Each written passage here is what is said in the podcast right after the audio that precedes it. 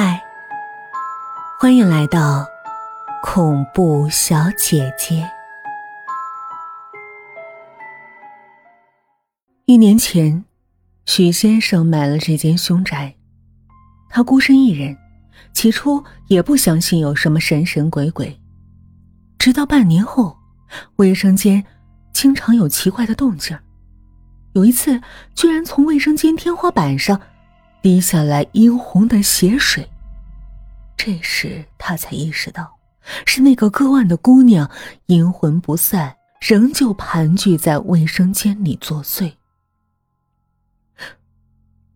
我我当时还抱着一线希望，怀疑是楼上卫生间防水不好，洒的颜料泄漏下来了。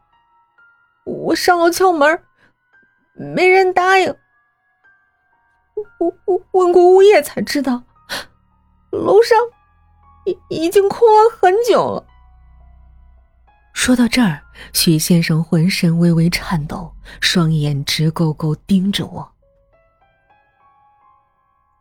让让我下决心买房子的是一个月前那天，我我加班到晚上十点。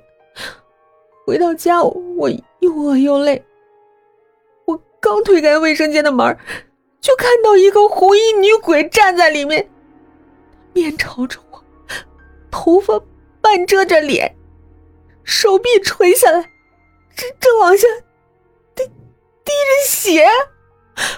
我当时就气血上涌，还好没昏过去，连滚带爬就跑出来，一晚上都没敢回家。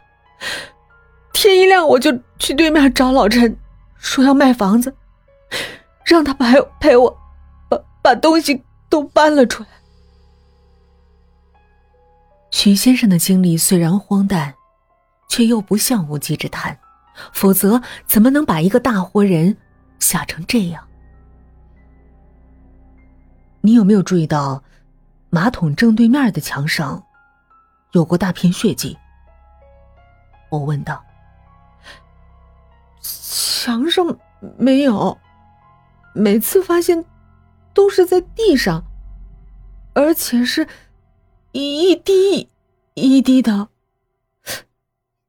那这就不对了呀！我沉吟着，你敢不敢再陪我去你家看看？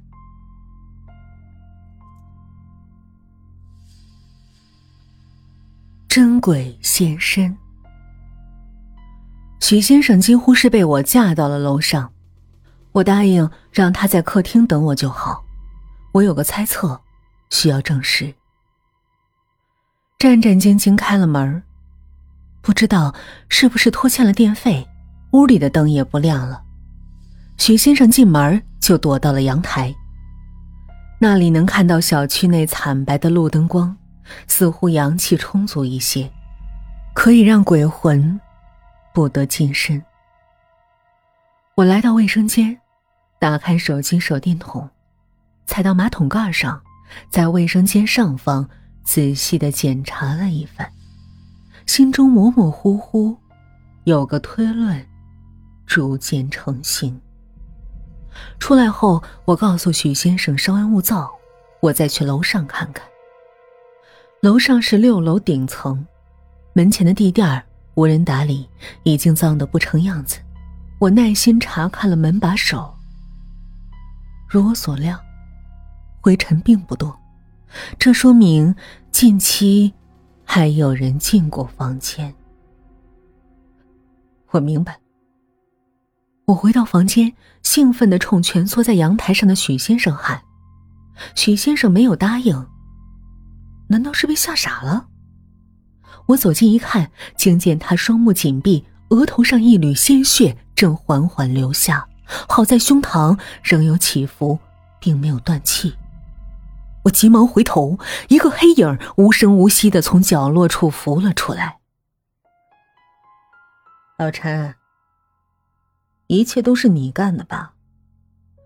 我咬牙切齿的说：“ 你还真厉害。”发现了不少东西啊！上次你假装上厕所，忘记冲水了。从那时候我就开始注意你了。还好，我早就在楼道里装了监控。所谓的女鬼，其实是个画着图案的月帘吧？徐先生一个人住，洗澡没必要挂月帘我检查了一下横杆，上面有挂钩移动过的泥痕，而且有几个挂钩已经变形了，应该是强行拽下月帘时造成的。你一直有房门钥匙，趁许先生加班潜入房间，挂上印有女鬼的月帘许先生高度近视，加上之前累积的心理压力，一定会大受惊吓。许先生逃走后，你再进去撤掉月帘黑暗中，老陈冷笑几声：“你还真有侦探的潜力啊！可惜啊。”就是太贪心了，凶宅你都敢买。楼上的钥匙你也有吧？卫生间天花板滴血，也是你一手炮制的？你大动干戈到底为了什么呀？我一边引他说话，一边悄悄把手伸向衣兜。你不会知道了。老陈提起棍子向我走来，他高高举起棍子，正欲落下，突然眼前紫光闪烁，瞳孔瞬间收缩，几近失明。就在这个空当，我奋起一脚踹在他的小腹上，与此同时，从我手里飞出的验钞机击中他的额头，撞得粉碎。下面的事情，我是从警察那里听到的。几年前。这间房子最早的主人是个孤寡老太，因为没有亲人，想把房子卖掉住进养老院。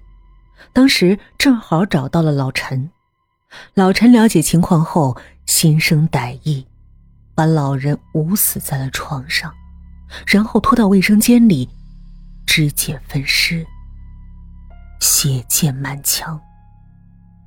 接下来利用职业之便，老陈伪造身份证明。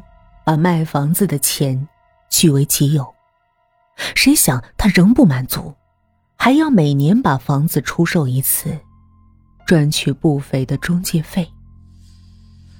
到现在为止，这间房已经易主三次，每次老陈都会暗示这是一间凶宅，先把气氛做好，然后伺机制造一些诡异的假象，把房主吓走。楼上的房主已经出国，也把房子委托给老陈出租。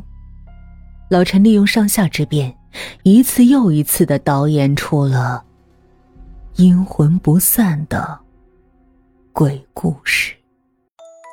本集结束了，语音的个人微信是 yyfm 幺零零四，期待您的来访。